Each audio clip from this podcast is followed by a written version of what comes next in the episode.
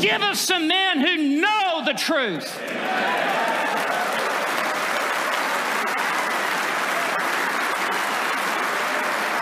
And who will declare the truth. And who will stand with Athanasius and Polycarp and Calvin and Luther and Whitefield and Edwards, and who will declare from the housetops that the gospel is the power of God unto salvation.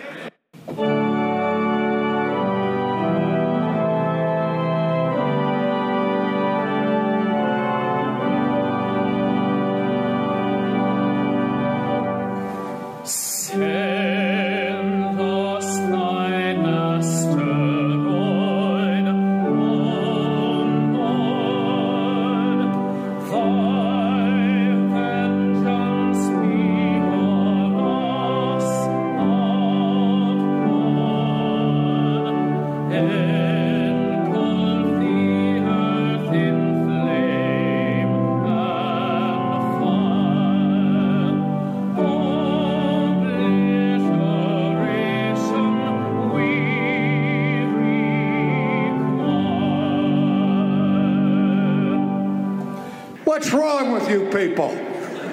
I'm serious. Just like you did for dinosaurs, destroy mankind with meteors. Humanity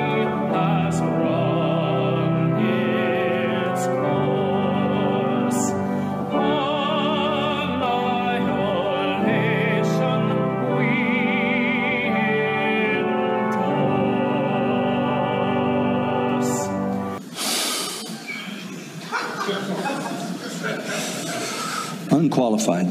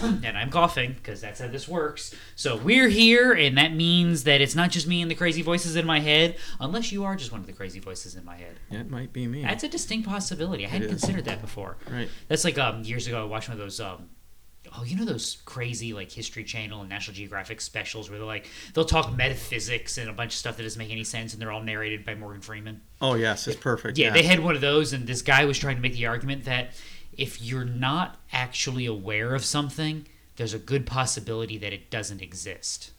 What? Yeah, so like if you're looking at the... It's like you're looking at a dog. Okay.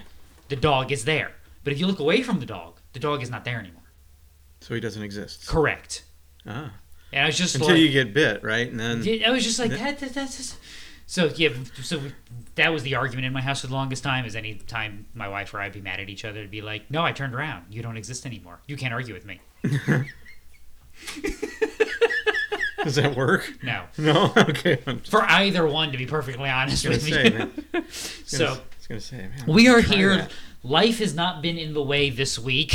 it's, it's been a few weeks, hasn't it? Yes. So, and we're here to tell you that um, being ready shouldn't cause a headache. And you're going, huh? What? See, exactly. So we are going to have some fun today. I, because I'm weird, I don't watch the news. I watch the Weather Channel in the morning while I drink my coffee, and even half the time I get mad at the Weather Channel. So right. They lie to me. But I do curate my news from Twitter. I have a handful of people that I follow. I get news stories. I keep up with things. And every once in a while, something comes across, and I'll be like, you know, that'd probably be a good podcast episode.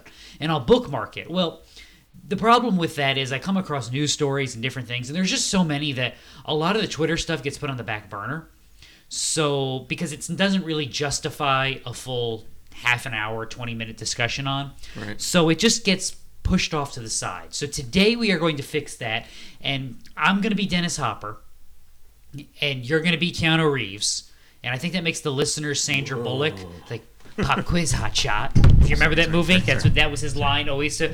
Unless, well, now that I think about it, since I'm not the one coming up with the quiz, but Twitter is coming up with the quiz. Does that make Twitter Dennis Hopper? Yeah, it could be. Yeah. In which case, I'm Keanu Reeves and you're Sandra Bullock. Whoa! I did not wear the right. He's like, wait a minute, wait a minute. We can both be Keanu Reeves, and the people listening, they're Sandra Bullock. There it is. That'll work. All right, there we go. We'll have a whoa off later. Whoa. Whoa. No, that was the Joey from Blossom whoa. Whoa. Well, unless they were like, what was that movie they were in? The two, Keanu Reeves, and what was the other one? Oh, you talking about the Patrick Swayze one with Point Break? Uh, Point Break? No, no, no, it was one of it was one of his oh, early movies, oh, and he the, was he the, talked he, he did that whoa. Yeah. Whoa. Yeah.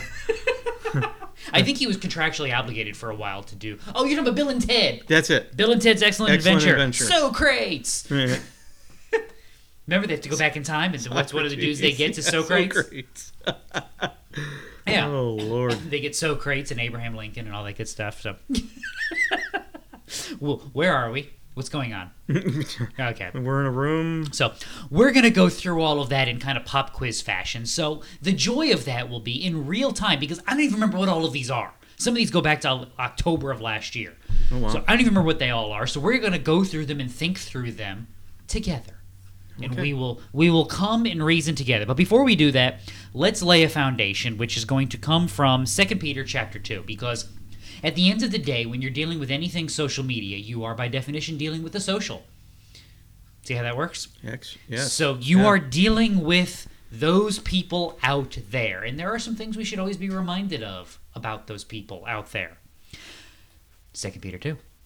False prophets also arose among the people, just as there will also be false teachers among you. And keep in mind, this is coming off of Peter's layout of Scripture as the foundation. So because you have Scripture, you have a solid foundation. You know the word of truth. You should be able to follow it. You should be able to understand it. And you should live your lives accordingly based upon it. But even with that knowledge, false prophets arose among the people, just as there will also be false teachers among you, who will secretly introduce destructive heresies, even denying the master who bought them, bringing swift destruction upon themselves. Well, that escalated quickly. All right, so um, don't follow false teachers, kids. False teachers are bad, and they'll send you to hell. There you go. There's swift destruction, yeah. But remember that they exist, and they exist in every time, in every place, and always remember the rules of life. Um, Satan doesn't come dancing around in a dark red unitard wearing, you know, like a horn helmet and stabbing you in the butt with a pitchfork. Right, right. That, That's what people that would mostly be picture simpler, in their head, yeah. But that would be a little too obvious. Instead, he disguises himself as an angel of light. Hmm. Did God really say? It's all the little subtle twistings, and these are the things that the world has done, is doing, and will do until Jesus comes back. Always remember that. For sure. Many will follow their sensuality, and because of them the way of the truth will be maligned. In other words, humanity will follow to do what they want to do. If it feels good, do it, man. Mm. I mean, we haven't been hearing that for sixty years in this country, right? Right. And in the process of doing that, if they have to undermine the truth, if humanity has to lie to itself and lie to you in order for you to justify the lust of their flesh and the lust of the eyes, I got bad news for you. They will do it. And they won't even feel bad about it.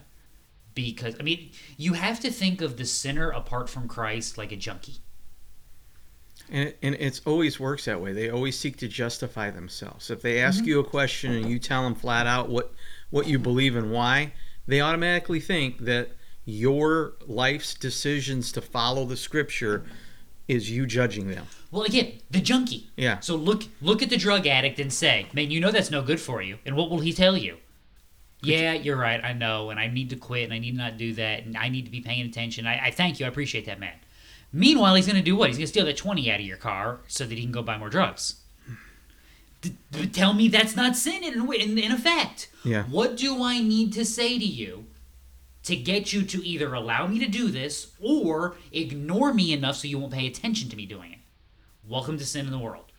It's it's like That's a really good analogy. It's like an addiction. So this is what they're going to do. The truth, uh, the way of truth will be maligned, and in their greed, they will exploit you with false words. Their judgment from long ago is not idle, and their destruction is not asleep. So they will lie to you. They will sweet talk you. They will tell you what you want to hear. They will, as Paul warned, scratch those itching ears. Remember, though, Christian, God's judgment that was proclaimed has not been forgotten. The standard has not been lost. Just because they haven't experienced it yet doesn't mean it isn't coming. Always remember that. And here's Paul, uh, Peter's example. For if God did not spare angels when they sinned, but cast them into hell and committed them to pits of darkness reserved for judgment. Again, that escalated quickly. And did not spare the ancient world, but preserved Noah, a preacher of righteousness, with seven others when he brought a flood upon the world of the ungodly. And if he condemned the cities of Sodom and Gomorrah to destruction by reducing them to ashes, having made them an example to those who would live ungodly lives thereafter. I mean, it, you almost like at this point... Peter's like, do I need to continue? Do I right. need to go I on? Mean, yeah, this is... And if he rescued righteous Lot, oppressed by the sensual conduct of unprincipled men, for by what he saw and heard that righteous man, while living among them, felt his righteous soul tormented day after day by their lawless deeds. Then the Lord knows how to rescue the godly from temptation. So stop for a second. Yeah. There's two applications to that in this context, okay? Absolutely. First, for you, Christian, yes, the world is evil. Yes, you are dealing with things. It feels like arrows are being fired at you from every direction. God has not forgotten you. If he can preserve Noah through the flood, if he can preserve Lot from the hellfire and brimstone coming down out of the sky, then he can preserve you from the angry insults of the world. You, right. Okay? Right, right. So stipulated? So stipulated. So it is written, so it shall be done. All right. Okay. All right. That's one. Number two. If they have lied to themselves, if they are lying to you, if they are willing to enter into corruption and falsehood and deceit and say what needs to be said and do what needs to be done in order to feed their affliction, they are not being rescued from their temptation, which says what about their standing with God? Yeah, they're not See, in right standing. If God yeah. is able to rescue you and you are not being rescued, See the problem here? Mm-hmm. See the problem here. Okay. Just want to make sure we covered that. This is the double side. This is the other side of this. That's a good point. They're not being judged because God has looked and be like, you know, man, I tried. And, you know, I'm Linkin Park over here. I tried so hard and I got so far. And in the end, it doesn't really matter. See, that's yeah, good. That, that's good. It's going that's, that's not playing the, in my head yeah, again. Yeah, that is not the theme song of the Holy Spirit. That's, that's just not. No. It's one of those intentional comedy moments in the Bible. You always know these are my favorite verses. Like when Jesus comes down... Um, the mountain was uh, the Mount of Transfiguration in Mark, mm-hmm. and the, the the man with the demon possessed son, and the disciples have tried and they can't cast out the demon, and the kid's rolling around and frothing at the mouth, and the guy looks at Jesus and goes, "If you can help him," and he goes, "If." Mm-hmm. And we always make that a big deal because we always read that in human terms, like, "What do you mean if? Who do you think I am?" Mm-hmm. It's not Jesus being indignant; it's a question of the man's faith. You're asking me to help. Do you think I can help you or not? Mm-hmm. Right. Who that's, are you asking? That's that's that's the right perspective. Who yeah. are you asking to help you? And right. that's when always remember the man's response.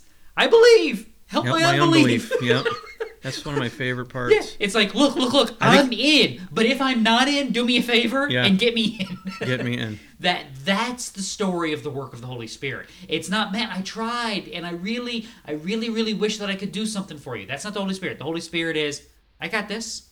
And our response is, I know you got this. The problem is, I don't. Yeah, right. I mean, sometimes we say things. We say, yes, I believe. But then sometimes some of our actions always kind of kind of show that we don't really fully understand or believe. Amazing. Pick your Bible metaphor. Yeah. This, that is what life looks like east of Eden. That mm-hmm. is what life looks like this side of the veil. Right. Pick your metaphor. That's the reality of humanity, which is, again, why your salvation and your standing in the throne room of God doesn't rest upon you. It rests upon his accomplishment right. and his decree about who you are. Yeah. So keep that in mind as we go to verse ten. And especially those who indulge the flesh in its corrupt desires and despise authority. Those two things always go together. Always. Remember the motto of the sinner. What are they doing there? Shaking their fist at God, who they are rejecting. It's the, it's the lie. Ye be like God. I will ascend to the Most High. I will do this. We will, my favorite Psalm, Psalm two, I will cast off his fetters. I will rule. These are always the same. These are the arguments. This is what sin does. This was the, Adam and Eve. It, it, it'll make us wise. We'll be like God. What could possibly go wrong? Yeah. I mean, wouldn't God want this for us because he loves us? And if he loves us, wouldn't he want us to have this wonderful thing and to have this wisdom? The sin and to of the be... flesh. But think about think about that argument. It's fleshly. It, oh, would, I know. Wouldn't but, he want us to be happy? But how many times has that argument been made? Oh, it's it's done every day. I need to take this medication, or I need to take this, what I call a medication. It's really a drug. I need to take this because it makes me happy. And wouldn't God want me to be happy? I need to have sex with that person, even mm. though God says it's wrong, because that's what makes me happy. And wouldn't God want me to be happy? I need to live out this calling in my life because it's what makes me happy. And wouldn't God want me to be happy? This is the argument for every bad theology. Yeah, I was talking to another senior pastor, and he was doing marital counseling with a couple, and the husband was stepping out on the wife, and his response was almost verbatim. I, you know, wouldn't God want me to be happy? Uh-huh. You know, that's why I have a mistress, because I'm not happy at home, and wouldn't God want me to be yes. happy? The, I can quote the Bible verse. That's why I must put on the new man. Yeah. So quick. Wow. Yeah, so yeah, I could have been it's, a good heretic. I really could have. I think I, I, I get the preacher voice going, and the Lord has a told that you are. I could have had fun on T B N if it weren't for that pesky conscience thing. Pesky. We'd have a private jet. Our podcast would be listened to by more people. Come on now. Just got to sear that conscience a little bit harder. Yeah. What could go wrong? Oh my goodness! Yes. But but as silly as those examples sound. Those I, are real arguments made by real people. Exactly. That's my point. It's like, are you kidding me? That's that's your argument for mm-hmm. breaking your vows to, to God and your wife. Yes, because I want to. And at the end of the day, if I want to, who are you to tell me no? Right. Well, I'm, right. the, I'm the creator and sustainer of all creation. So, I mean, that's our argument, isn't it? Right. Exactly. That's so. And and that, now, the reason why we're using this is this is the foundation that underlies all of sin. Yeah. Not some of sin. All of sin. It's either an angry fist shaking at God, or it's a desire to justify that which I want. Now, the reason that's so important for you to get into your head is because as we go through some of these things, and I don't know how many we're getting through, we'll just have fun and go through. We might spend five minutes on all of them. We may spend a minute on all of them. We may spend an hour on one of them and not get to another one, in which case we'll just do this again another time. It'll okay. be fun. Yeah. Um, if you have that foundation in mind, you will be able to evaluate the things of this world quickly and simply rather than try to debate on the particular merits of each individual sin. To try to train yourself to get to the foundation to why is that good? Why is that desirable? Why should we, excuse me, why should we overthrow X number of years of, of biblical tradition in order to agree with that? It's to try to get down to the foundational levels of the arguments that people are making. To see them not in the place of this particular sin, but to see them in the grand narrative of sin. Yes, I'm arguing you should generalize people a little bit more because there's a reason stereotypes exist. Right. They're mostly accurate. Yeah, they I can mean, be. You hate to say that, but they're, they're mostly accurate. They come from somewhere. I didn't say they're all accurate. I didn't say they're accurate all the time. They're mostly. Terms and conditions may apply. Your mileage may vary, you know. Yeah, I'm waiting for the other to drop. four dollars and ninety-nine cents shipping and handling. Yeah, yeah. But I mean, but I'm serious. This is why stereotypes are what they are, is because they're general observations about the world. Understanding generalities and basic understandings of Scripture and how the world operates will help you kind of align things into general categories so that you can then deal with specifics. I'm not telling you not to deal with specifics. I'm just telling you to make sure you're putting them in the right categories first. Hmm. Make sense? Yep. Okay. Shall we try the pop quiz then? Okay. Let's do this. Okay. Let's see. This is from some dude named Luke. I'm going to go with some dude named Luke simply because that's the name in his little bio. He's, which is the blue, pink, and white flag? Is that the trans flag? Blue, pink, and... The blue, and then it's pink, and then it's white in the middle. Isn't that the trans flag? I think so. He's got that in his bio. So that's probably not a good sign.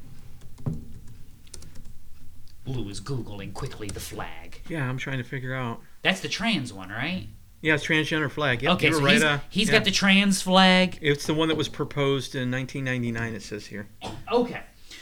All right, this one is, hang on, one, Could two, changed, three. But is this the one? Yeah, you... yeah, yeah, that's the one. Yeah. Yep. Okay. So this is, I think, four or five tweets long. It's a little thread, so stop okay. me if we need to get to something that wasn't clear, and we'll go over it, okay? Got it. The reactionary Christian fetish- fetishization, if I could read. The reactionary Christian fetish- fetish- fetishization. Why can I not say that this word? That is a tough word. Fetishization. Fetishization. There we go. Look at that. The reactionary Christian fetishization of the straight nuclear family, male control of women, adult control of children, gender essentialism, dynasty building and bloodlines is so fundamentally anti-Christian it makes me see red. That's one tweet of five. Do we need to pause there? That's a little bit to unpack, isn't it? Yeah, for sure. Okay, so as so his argument is Christians have fetishized the straight nuclear family. Now, why, pray tell, would we think that that's important? Just out of morbid curiosity. I don't know. Maybe because Second Peter one, it's actually the presentation of how humanity is supposed to work. Right. And without the straight nuclear family, then, you know, maybe like the entirety of civilization breaks down. Yeah, they're tired of absolutes. That's what that, now, I think that, that boils down to. But now, I'm going to make a distinction. Okay. Okay? I'm going to pause here. I don't think the American, the, I don't think the Western Christian focus on the nuclear family is healthy. Because I don't think the Western definition of the nuclear family is correct. Does that make sense? Okay. So when I say, it's not nu- based off the right when I say nuclear family, what do you assume? Because there's a technical definition. I want to make sure we cover this. So when I say nuclear family, what do you assume? What do you hear? I don't know. I don't use. I don't hear that term very often, to be honest with you. The technical definition of nuclear family is mm-hmm. husband, wife, two point five kids, dog, and the okay. suburbs type of okay. thing. That's not the Christian definition of family, though. Christian understanding is much more connected to a generational understanding. Grandparents, grandchildren, aunts and uncles, and things like that. What we would call extended family. Now, should they have the same priority as your nuclear family in your household? Probably not. But should they be excluded from your household? Also probably not. Right. So I'm just going to make that little distinction. Whenever whenever I think Lou and I are referring to the family, we're not just assuming husband, wife, and kids.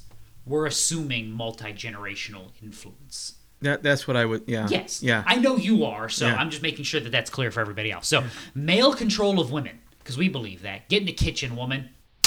You know, get them shoes off, get that dinner started. Barefoot, pregnant in the kitchen. If that's not a straw man Ouch. Of the understanding of headship and complementarian understandings, then I don't really know what is. It's not male control of women. Adult control of children. Yes. Yes. No, I'm I'm taking I am taking the straw man on this one. Should adults in a family be in charge of children? Yes. Yeah. Yes. No, I don't care if my four-year-old thinks they're a Transformer this week. I'm still in charge. I'm the adult. That's just... When did that become controversial? I'm curious. When did that become controversial? Well, you know, they're seven, and they they, they feel like they're a unicorn this week, so we're taking them in for grafting surgery. We're going to stick a rhinoceros tusk on their face. I mean, when when did that become a thing? I don't know, but it's out of hand. My my son, he's a goofball, and he decided he was going to identify as an eagle one week, so he bought a hat with some, some wings to cover his ears. Did you take him and throw him off a cliff? No. Missed opportunity. That would have missed that. I totally missed that opportunity. See, you were this close. And, and then and then he wanted to wear a wig to school because he, he thought that was funny looking, mm-hmm. and so the school got... was concerned. They wanted to know if we Is needed... trans? Yes, that's exactly where it went. They wanted to know if they needed to make some arrangements. So I'm like... This world is crazy. Children are not adults. Right. Children should not be allowed to make adult decisions. Children right. should not be allowed to make a lot of decisions without adult input. Uh, I got to say, I think some of these adults should not be allowed to make decisions for well, children, too. Agreed. But at the same token, if you're going to make me err on one yeah. side or the other in general, I'm going to err on adults telling kids how it is. In general, yes. Okay. Yes, that, that works. But, man, some of these parents are... oh, Gender so essentialism. Essentialism. Yes, genders are essentially fixed by God. That's just Yeah, if you're a dude, you're a dude. If you're a chick, you're a chick. And that's the end of this discussion. Right. Okay, just making sure. Dynasty building. I don't care. With this, there is there is in conservatism this idea of legacy and how important it is. I don't think it's as important as we make it out to be. Okay. Do I want my kids to be discipled? Yes. If that discipleship does not extend to the fifth and sixth generation, you know who's not going to care? Yep. Me, because I'm going to be dead. And that won't be a failure on my part. That'll be a failure on someone else in the chain who didn't disciple the kids after I died. Mm-hmm. Make sense? Yeah. Bloodlines. Okay, I'm going to lump that in with dynasties. Now, he thinks this is anti-Christian. You ready for why? Well, let's hear it. The cultural world in which in which Christianity was born, like most human societies ever, was organized around kinship ties, with sex and reproduction as the fundamental social bonds, and with patrilineage as the primary antidote to mortality and vulnerability. Hmm. I'm going to go with definitely maybe. Mm-hmm. I think he's elevating sex and reproduction in the general form above what it would deserve. And what I mean by that is, I think we have a tendency to view all of human history through nobility. So if you were a noble family in any culture, would it be important for you to have an heir that carries on the lines and things like that? Yes. If you're in a poor sharecropping family or peasant family, is that as vital? Probably not. I mean, would you like it? Sure. But are you thinking in terms of we must carry the family name? Man, I, I come from a really traditional Italian family. That was a really important thing, to have a son and to carry on your name. So I, yes, but yeah. That's not an ancient invention. Italians go all the way back to Christ, man. Yeah, and it's your fault. I see, I'm only a quarter Italian, so I can blame you people. Oh, you people. I'm more Irish, so... But again, the Irish have a, have the same thing, distinct ethnic identity. Right, we got to be careful not to English. View history through our lenses, but through the lenses that it would have been viewed and, during that period. Yes. And that's and, sometimes hard to figure out, but yeah. And I think that's part of the breakdown here. Christianity overhauls that with a thick constellation of ideas. Resurrection, not reproduction, as the answer to death. Relation to God, not social location, as a person's core identity. And crucially, friendship, not family, as the fundamental social bond. To which I would say, yes, yes, and yes. Okay. Should we not be focused on resurrection over reproduction? Yeah. Should we not be focused on relation to God as opposed to social mobility and social standing? We should be... Uh... Seeking relationship with God, yeah. Should we not be focused on the family of God over the immediate family? I mean, isn't well, that... Isn't there that... are passages that say, if you don't forsake your mother, your brother, you're not fit for the kingdom. That doesn't the gospel cause those divisions? What's more important? What's yeah, more important? But... Should I pres- Would I preserve my relationship with my child if it cost me my relationship with God? Right, that's a very fine distinction there, but I think families are very well protected I, in the scriptures. Agreed. I'm not, I, ma- I I'm not making okay. the argument that you should cut off children, but I'm right. saying if I had to, and I can't come up with a scenario where I think that would be realistic, uh-huh. but if I've got to make the decision between God and children, what am I choosing? God, of course.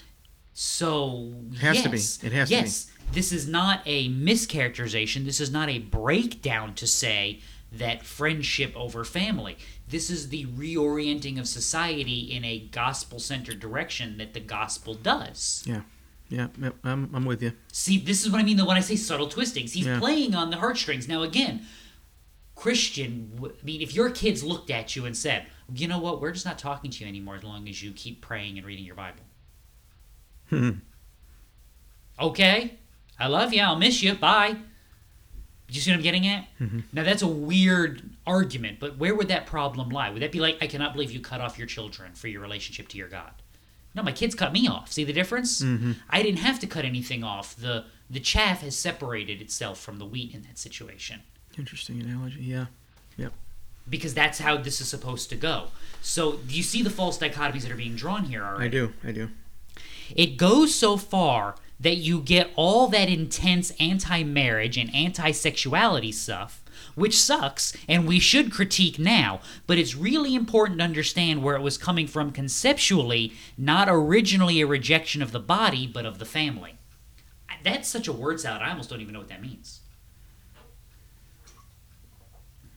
Yeah, I'd have to read. So that you a get all times. The anti-marriage, anti-sexuality stuff. Remember what he when he when he says anti-marriage, anti-sexuality, he means not trans-affirming. You know, you evil bigoted Christians who aren't trans-affirming, gay-affirming, all of that. Okay. So that comes with all of that. It, he doesn't want to critique that because it's more important to understand that it comes from a concept of Christian rejection of the body and the family, as it should have been defined, and the body as it should have been defined. So what he's doing is, he's actually importing old paganism.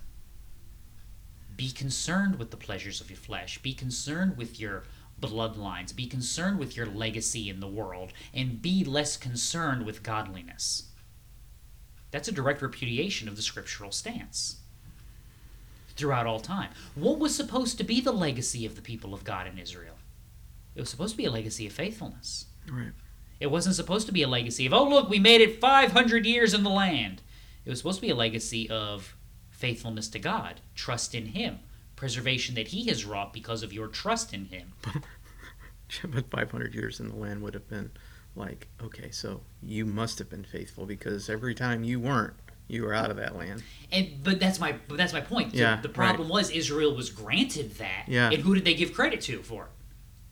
Yeah, their own Th- themselves. Yeah. Yeah. This is the breakdown. Yeah. This is the problem. And so what you're seeing right here, this is an example. Yeah. This is a subtle twisting, mm-hmm. a subtle undermining of the scriptures. We're just we're substituting the new morality, as he defines it, for the old paganism. And we're trying to explain to you how the old paganism was good and how you Christians have corrupted the old paganism. To which we should say, yeah, we did. That, wait for it. That was the point of the gospel, was to corrupt the old paganism, to undermine it and destroy it and bury it upon the ash heap of history. The fact that you're trying to return to it is not a condemnation of the scriptural morality. It is a condemnation of your own heart. Hmm. Last part of this. Anyway, it's boring, he puts that in caps, to keep rehashing this conversation at the level of, are the gays allowed or not? When we could be talking about what it might mean for us today that the gospel organizes our social lives around neighbors and friends in explicit distinction from fathers and sons. What does that even mean? I mean, I know what he's arguing for. He's going to try to steal the definitions. Right. See, see, your but gospel, he's so... your gospel breaks down the family and substitutes it with the people of God. Mm-hmm. Our gay community does what? Same thing. It breaks down the family, but gives you a better relationship to these people who are just like you and who understand you. In other words, the, the Rainbow Mafia has just come alongside to try to replace the church and poach off the people and give you that structure that you know you're supposed to have but that you are missing. Mm. It's subtle, twisting, angel of light. Did mm. God really say? Now, none of that is hard to dissect if you understand what about people? That they're broken, mm-hmm. that they're angry at God, and that they will lie to you, but they're not going to lie to you. Like, you're not... Just like Satan doesn't start out in like the red unitard with the horns and the pitchfork, the gay rights groups didn't just show up like naked on the streets and be like, we want to do whatever we want! They started out with what? Have you been to California? Have you been to a gay pride parade? Yeah, they weren't. That's exactly what they're doing. They are, but yeah. They didn't start there. No, go. No, I get your point, but yeah, you're right. You're right. Go, go I back, get your point. Go but... back to the public marches in the seventies and the eighties, mm-hmm. and go look at the footage. They didn't start there. Okay. They started as what? They would flat out tell you, no, we tried to keep those freaks in the back of the parade so that when the news crews were there, what would they show? Mm-hmm. They would look these clean-cut, lovely people, nice haircuts, look like they could be your lawyer. They look lawyer. Like one of you. Yeah. yeah, this could be your lawyer or the guy who bags your groceries, and, and we're just like you, and what do we want? We just want to be free to love. Mm-hmm. Don't you want us to love? They did. Yeah, I know. Tell it. Me they didn't. I know it. You're right. You're right. What did the trans groups do? Did they show up and be like, hey, let's castrate your kids? No, that's who they are today. Where did they start fifteen years ago? Look, look, look, look. We we don't want that child to commit suicide. We want that child to live and be fulfilled and to have a long life and to express who they are. Don't you want them to be happy? Don't you want them to love themselves? And next thing you know, you got mom in the corner going, yes, I want that for my baby, please. Yes, yes, yes. Huh. And now they're like, let's castrate the kids, man. I mean, this they're, they're Beetlejuice, we come for your daughter, Chuck. I mean, that's what's going on here.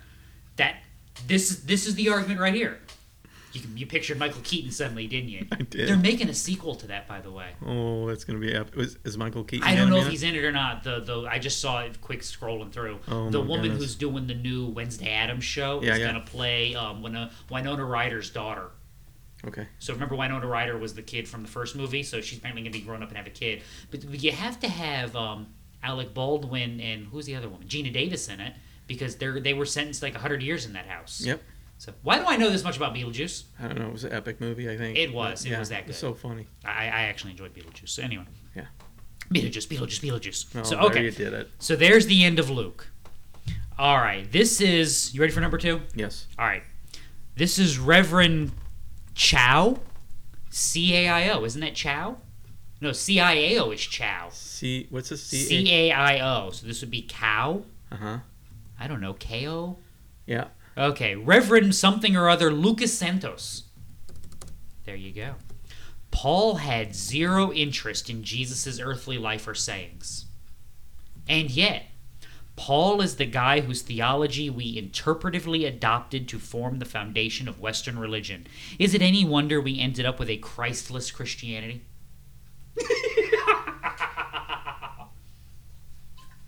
That's awesome! That's awesome. Can you can you repeat that? Yeah, you're going to like this. Paul had zero interest in Jesus' earthly life or sayings.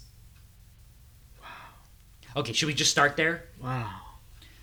Man, that, that's just... I don't say to you, but the Lord says yeah. is literally what Paul tells the Corinthians. Paul expounds on who Jesus is going all the way back. Okay. Follow me as I follow Christ. You know what the um, fundamental um, breakdown here is? If you were going to quote the majority of Jesus' earthly life and sayings, what books would you quote from? The Gospels. Yeah. Yeah. When Paul's writing his letters, how many of those Gospels are written? Oh, Mark.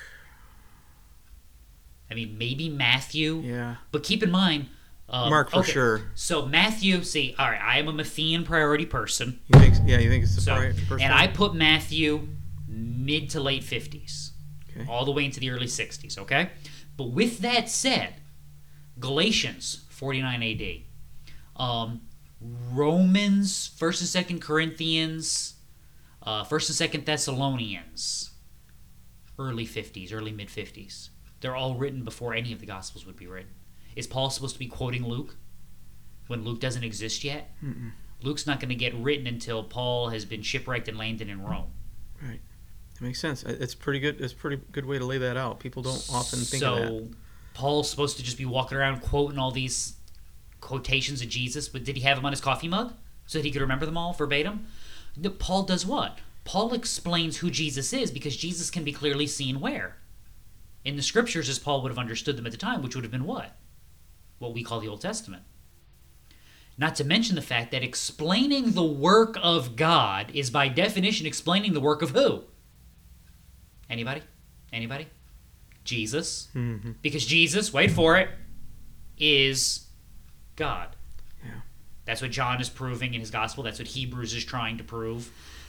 That's what Paul explicitly is laying out in right. his letter. I mean, this is this is fascinating that Paul has zero interest in Jesus' earthly life. He's his entire his entire library is a laying out of Jesus' inter- entire ministry with humanity. I mean, he got stopped dead in his tracks. He was persecuting the church beyond...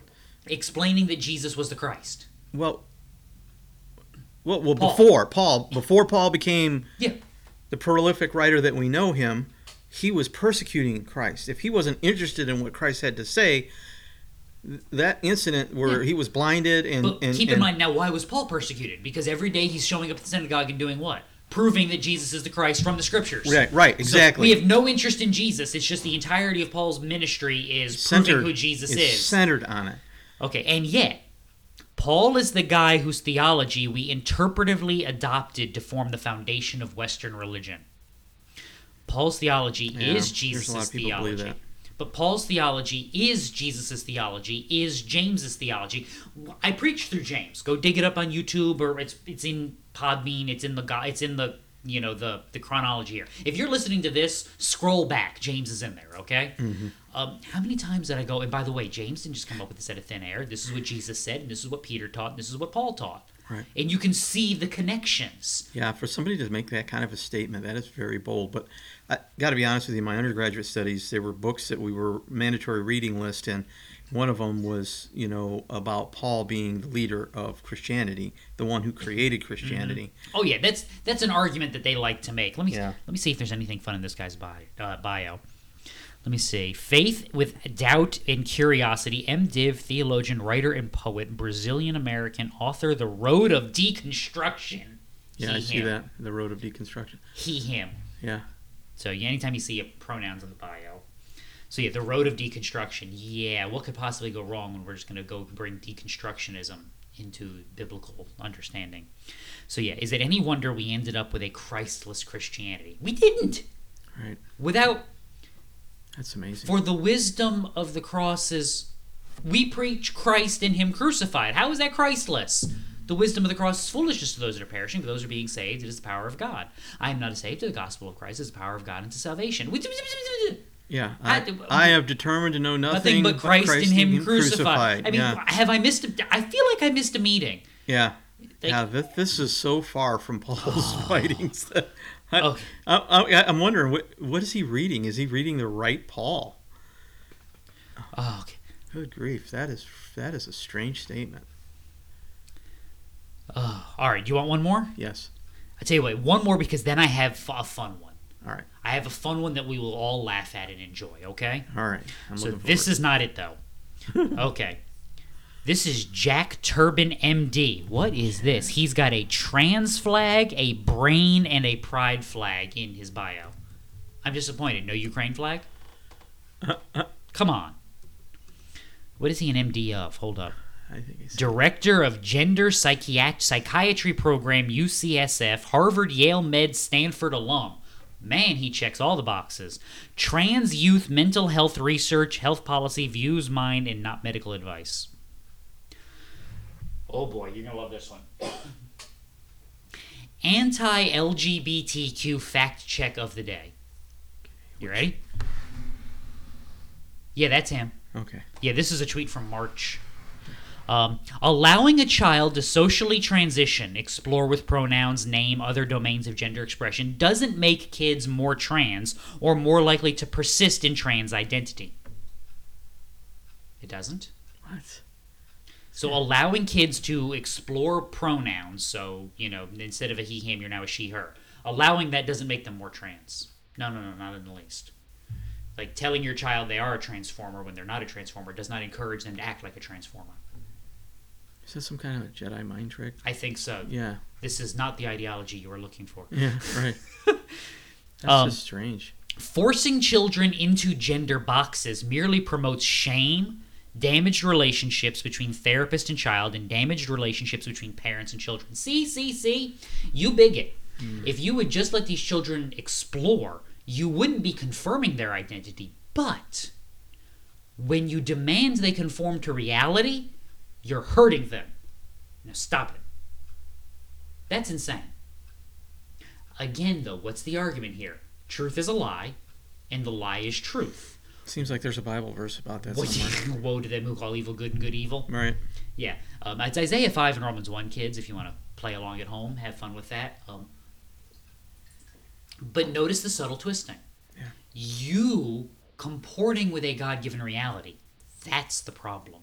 You allowing them to explore the delusion. That's good. It won't confirm anything. It'll just be like, you know, pretending something. Also, to be very clear, having a goal of a child growing up to be cisgender is unethical. Oh, man. There's, yeah, that word is getting thrown around a lot. As clearly stated by the American Academy of Child and Adolescent Psychiatry and the American Psychiatric Association.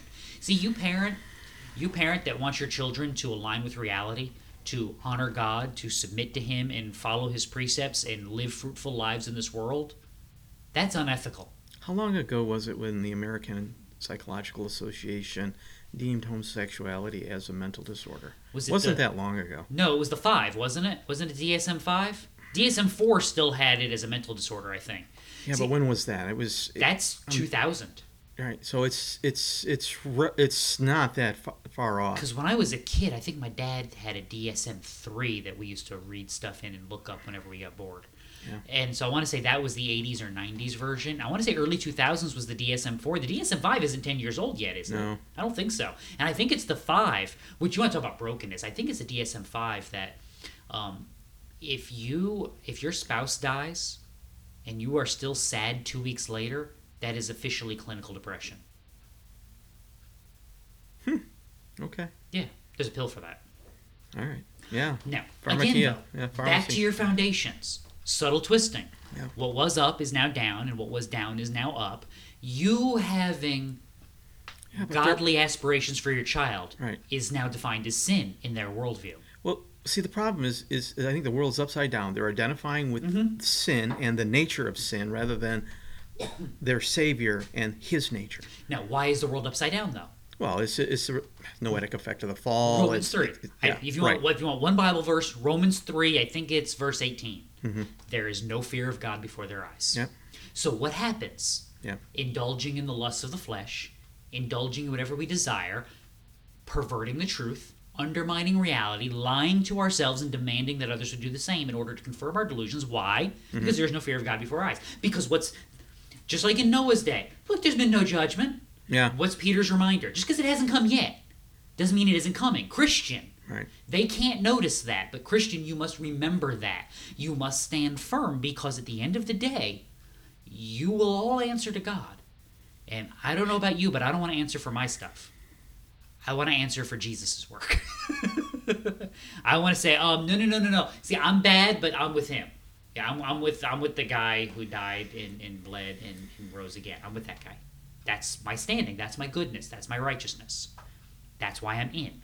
Now, anything else is going to try to justify itself. And again, it will lie. It will cheat. It will steal. It will take your last twenty dollars to get that next high, if mm. it has to. Coming full circle on my analogies. It does. And now, now, keep in mind, though, notice how quickly you can undermine all of these problems just by knowing what? Little bit of understanding of your Bible mm-hmm. and how the foundations are supposed to work. Now, who wants a laugh? I do. We need a laugh, and yeah. we very rarely end on something good. All right. Um, I don't even know who this guy is either. This is um, Matt Kennedy. This is Matt. A, Matt, yeah. Matt. This is some. Oh, he's an Anglican, a Reformed Anglican. They do exist. That's like the Easter Bunny of religions, right there. You can't find one of those. Uh-huh. Okay. This is long, but it's worth it. Okay. I don't remember all the details of this, but I remember that it's worth it. It has recently come to our attention that Shadrach, Meshach, and Abednego have put forward the argument that any Israelite who bows down to King Nebuchadnezzar's golden statue has departed the faith and become apostate. We do not know who appointed these three extremely wealthy and privileged men to stand over everyone else and act as though their personal opinion should be the rule everyone follows. But here are eleven reasons why you can bow down to the statue and still love the Lord. Oh, I thought we were... Uh... This is tongue firmly planted in cheek. No, this is satire. This okay. is satire. Okay. Number one. All right. Bowing down to the golden statue doesn't necessarily mean that we have to worship the statue in our hearts. We should bow down to communicate solidarity and love to our neighbors instead of judgment and intolerance. Okay. Number two. If we do not bow down to the statue, our neighbors will dismiss us as too rigid and will not listen to us as we share our faith. Tell me you haven't heard these arguments. Yes, I have. Number three. Nebuchadnezzar has been set over us by God's sovereign will. Shouldn't we obey the Lord's servant as an expression of our humility before God? Wow. Number four. Can we be sure what the phrase, "You shall have no gods before me," really means? Arguably, this golden statue is not a god, but even if it were, bowing down to it would not necessarily mean putting this particular god before the Lord. Why such a narrow interpretation? Hmm. This guy is snarky. This guy's good. Yeah. Number five.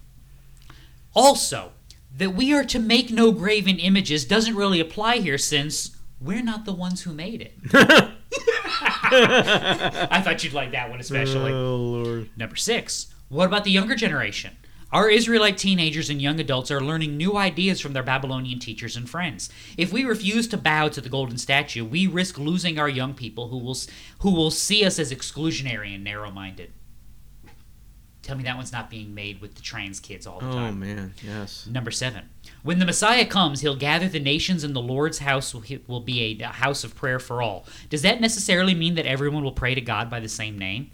This statue may be one of the ways the Lord reveals himself to the nations. Wow.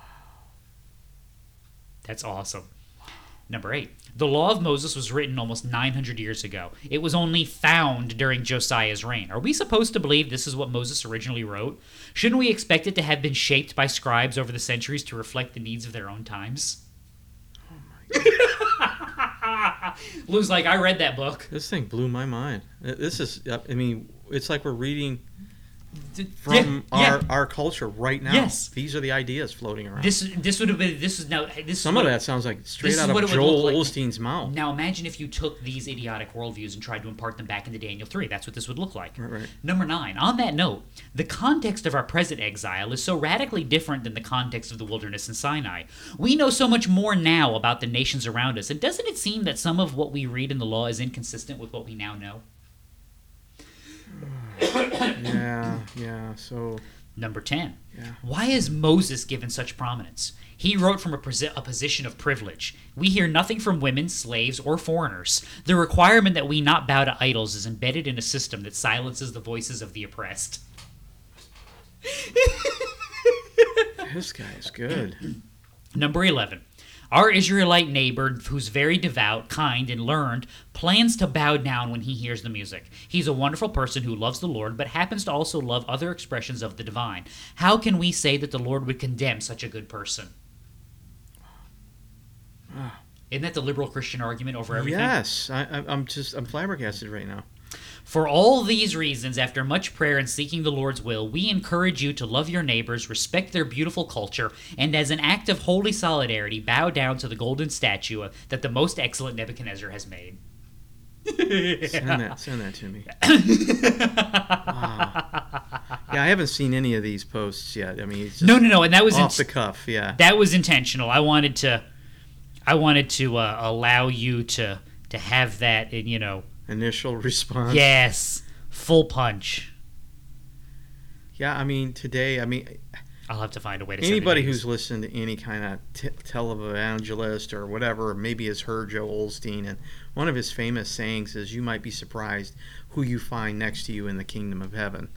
You know, Which like Muslims insane. And whatever. But... but Now, see why I said we needed something funny to end yeah. on, though? Because yeah, yeah. that encapsulates the silliness of the modern world. Yeah, that's where and we're it, at right now, anything exactly. Anything that can be mocked that easily is not something that should be followed. Now, what does that idea lead, what do those ideas lead to? It leads to those other tweets we talked about. Hmm. So I said we had eleven. I think we got through four, which okay. is probably more than I thought we did. So we'll have to do this again sometime. Okay. So we are out of time now, though, because I have a Bible study to get to, and I got to eat some food first. Okay. So what have we learned here today, children? The world is broken. Yeah. I mean, that's... That's like rinse, wash, and repeat, right? Or wash, rinse, repeat, if we can do that. You can't rinse first and then wash. Well, you could. You should rinse and then wash and then rinse and then repeat. That's how that should go. No matter how broken they are, though, God's word still stands. And at the end of the day, we can trust in God's work in his, in his creation. See, Christian, they're not going to agree with you. They're not going to love you. They're not even going to like you most of the time. But at the end of the day, who cares? Yeah. Who, I, who, who are you standing before at that, at that final God. Day? Yeah. I have God. I have the foundations he has built. I have the truth that he has given because it is the truth, and I can rest there. So, Christian, do that. Don't be afraid of them. This is the silliness that they give you. This is the best of the best of their arguments. These are the M Ds and the, as the Animaniacs one said, the P psychiatrists, and these are the people that are supposed to be giving you the best arguments. They're empty, and they're vain, and they're shallow. Tear them apart, mock them like they should be, rest in your foundations, and know that at the end of the day, you will stand in God's presence blameless with great joy. Until we meet again, read your Bible. It'll do you good. Bye. Bye.